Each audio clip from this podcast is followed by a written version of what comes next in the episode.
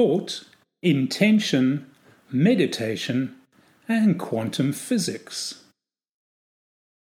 Although my passion lies in inspiring people through my writings and the work of the life coach training companies I own and run, my early training was in the field of civil engineering.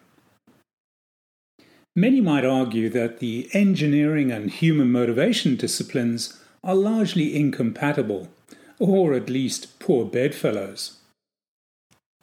The former is rooted in science and an application of the laws of physics. The latter is founded on what some would argue are altogether more esoteric, philosophical, and unscientific principles. Why then would someone trained in engineering be drawn to the field of human motivation? In my case, the reason is my fervent belief in the fact that science and the mysterious workings of the mind are far more closely connected than may at first be obvious. As a case in point, I refer you to the meeting of two giants in their respective fields of science and philosophy. David Bohm, famous quantum theorist, and Jiddu Krishnamurti, prolific writer, philosopher, and speaker. Krishnamurti had no formal education at all in the sciences. Yet, according to Bohm, he demonstrated a profound understanding of various concepts related to quantum mechanics. On the occasions that Bohm and Krishnamurti met, they would engage in probing deeply into topics such as the nature of time, space, and the mind, inevitably converging on the subject of consciousness. Bohm felt that Krishnamurti's most powerful teachings were those concerned with the general disorder and confusion that pervades the consciousness of mankind.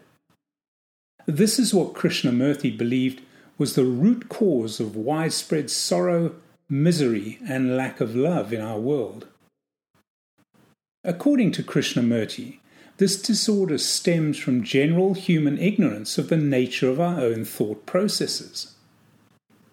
While we are mostly aware of the content of our thoughts, we are hopelessly ignorant when it comes to the origin and process of our thinking.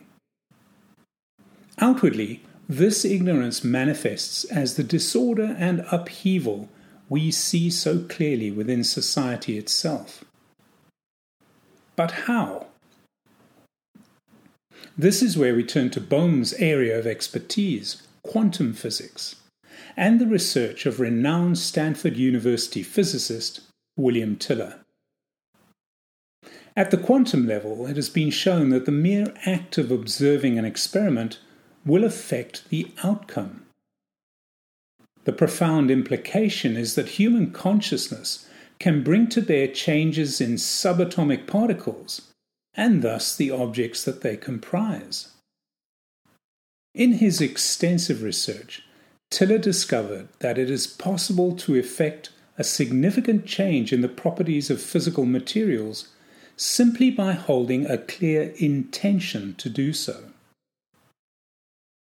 In other words, a conscious observer may bend reality to their will by holding a focused intent. And if that intent is held by multiple people at the same time, the effect is amplified. Once this phenomenon is understood as being real, it is not hard to see how and why disorder within can result in disorder without. Let's switch back to our philosopher friend. The answer to the problems of mankind, as suggested by Krishnamurti, therefore lies in our awareness of the process of thought. According to Krishnamurti, such awareness requires meditation. By his own definition, this simply means to ponder and reflect while focusing one's attention on what is actually going on. Krishnamurti maintained that the act of meditation itself is enough to bring order to the activity of thought. In this state, the mind becomes quiet, energy increases, and a powerfully creative force is unleashed. This, according to Krishnamurti, is extraordinarily significant to the whole of life. Precisely. Those of us who operate in the field of life coaching have always promoted the concept of one's ability to create one's own reality. At New Insights, our life coach training is based on a proprietary model or framework, the first building block of which is intention.